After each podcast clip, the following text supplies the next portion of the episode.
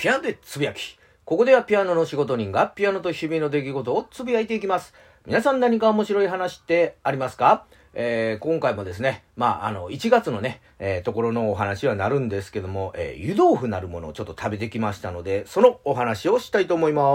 す。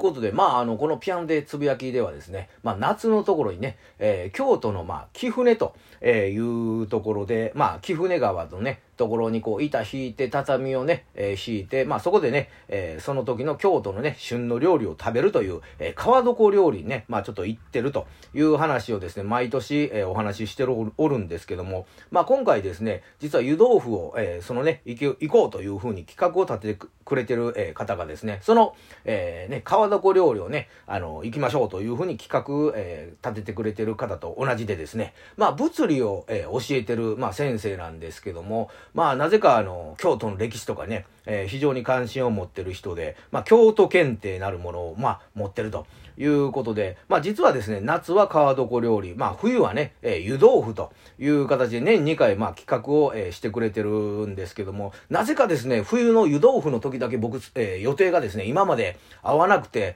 まあ全てちょっとね、ああ、無理ですわ、と言って、えー、断りを入れてたわけなんですけども、まあ今回ですね、まあ予定が、えー、あったと。いうことで、まあ、湯豆腐をね、ああ、多分初めて湯豆腐食べるんちゃうかなと、そういうね、料理食べるのは初めてかなと思いまして、まあちょっと楽しみに、えー、しておったわけなんですけども。まあその、えー、先生ですね、まあ企画もしてですね、あまあ非常に、えー、豆というか、いろいろね、世話を焼いていただいて、まああの、京都で待ち合わせして自分のね、車で、えー、その店まで、えー、運んでくれるということまでやってくれるんですけども、まああの、そのね、あの、店調べてみますと、えー、嵐山ね、京都の嵐山のね、駅から徒歩で行けるということやったんで、まあ、それやったらもう僕、あの、そのまま、えー、嵐山から、あの、現地に向かいますわ、ということで、まあ、電車に乗って向かったわけなんですけども、まあ、嵐山のね、えー、駅も多分僕、中学の時の遠足以来、まあ、行っ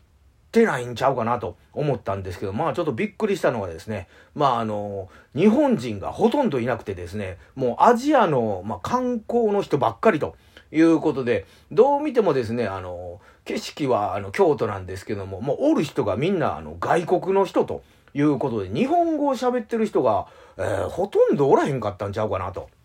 思いながらですね、まあその店、えー、桂川沿いにね、こう川沿いにまああるとこなんですけども、まあそこにね、向かって、えー、ね、歩いていますと、まああの、桂川のところにまあ鴨がね、泳いでおるわけなんですけども、それとですね、同じぐらいの数のね、あの、ボートね、こう手でこぐボートにね、乗ってる外国の人もおって、鴨かボートやなと思いながらこう、えー、見ておったわけなんですけども、まあ、で、その、えー、店に着きますと、そこのね、店でも、あの、外国の、あの、観光客の人が、まあ、食事してるということで、まあ、日本人、我々ぐらいやったんちゃうかな、ということだったんですけども、まあね、その、えー、メニューというのがですね、まあ、あの、ハッシュ盛りとかね、あとは、あの、豆腐をね、使った創作の料理とか、えー、いうのが、こう、ね、ちょこちょこちょこっと、湯葉の天ぷらとかね、あそういうのと、ああ、美味しいな、と思って食べておったわけなんですけども、まあ、えー、生ファン、生麩か。生のグラタンのところからですね、急にお腹がこう、ちょっとね、張ってきまして、で、その次がですね、和牛の、あの、そういう、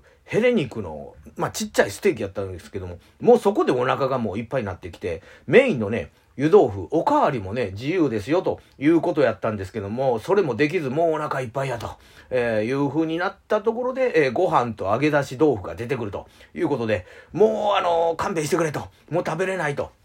いうことやったんですけども、まあそこにね、いる人がもうほぼほぼ、ああその先生除いて、まあ、その先生だけはあのご飯もりもり食べて、よう食べますね、みたいな話で、まあなったわけなんですけども、まあ湯豆腐、なんかね、ちょっと上品な感じで、まあ、あの、年にね、川床料理とこう、湯豆腐、2階の、まあ、ちょっと贅沢みたいな感じで、これもありやなと思ったわけなんですけども、あのー、そのね、帰りの電車のところで、まあ、あの、湯豆腐ね、急にお腹いっぱいなんですけど、やっぱり後からですね、急にまたお腹空いてきて、あの、結局ですね、自分のあの、地元に戻った時、ちょこっとね、えー、お蕎麦を食べるということをしてしまいましたけど、まあ、あの、今回も、えー、ね、楽しくて、また来年もね、参加できたらなと思ったということで、今日もガツンと頑張っていきましょう。